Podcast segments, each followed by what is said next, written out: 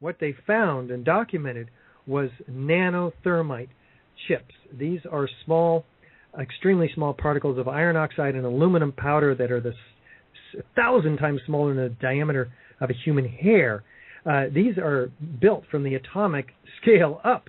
Uh, this is very sophisticated material, an incendiary that's designed to become explosive and set in an organic bed of oxygen, silica, carbon. Um, uh, this is um, uh, made only these, this material in the most advanced uh, defense contracting laboratories. So we're not talking about uh, materials here that are uh, made in a cave in Afghanistan, for instance. Right. Uh, and we did not get that heating action that we wanted on the column. This guy is going back and forth between super thermite and thermite. He's talking just ordinary macro thermite. I mean, he, he pointed out he couldn't get the other stuff. Stephen can't get it either. So all you can do is read the literature. The military has all of this. They won't, they don't share it. While Stephen Jones envisions an easy thermite application, Emertech asserts that even if this military substance could be found, it still would not have been practical to use.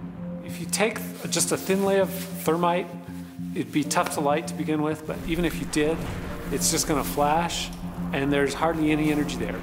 So is the argument then, oh, well, even though you find super thermite looking residue, it, it, it, doesn't make sense, so we, we just won't do an investigation. We'll just kind of ignore the residues that you found that blow up today because we can't figure out how they could do it, and therefore we don't have to look.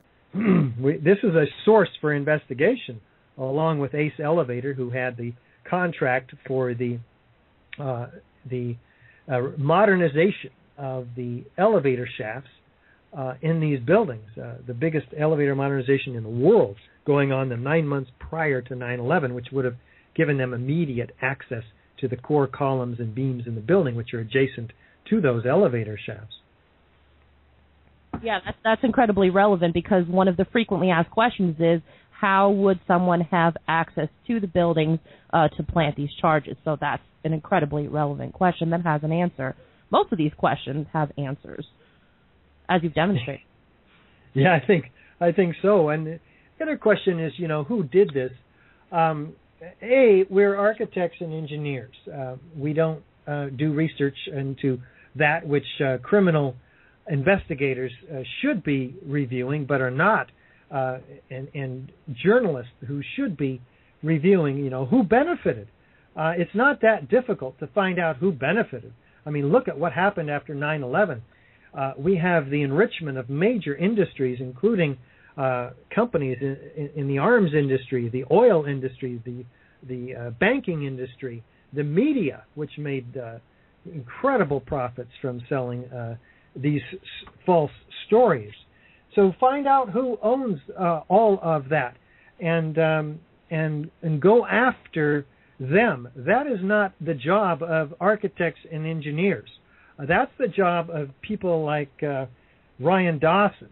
Yes who's have coming up on your show. And yes. I applaud the work that he's done, but I do not applaud the criticisms of AE 9/11 uh, Truth because we're not because we're not naming uh, names and, and, and who did it because this is not the subject of our research. He can do that job. Let him allow us to do our job. Is there some kind of script that's handed out, like the guy on the street? uh, the Twin Towers who had all the answers. Richard Gage finds the Pentagon aftermath pictures too confusing to use in any evaluation. So whether an explosion made that hole or, or some flying device made that hole, I, I don't think you can make a relevant conclusion based on looking at the hole.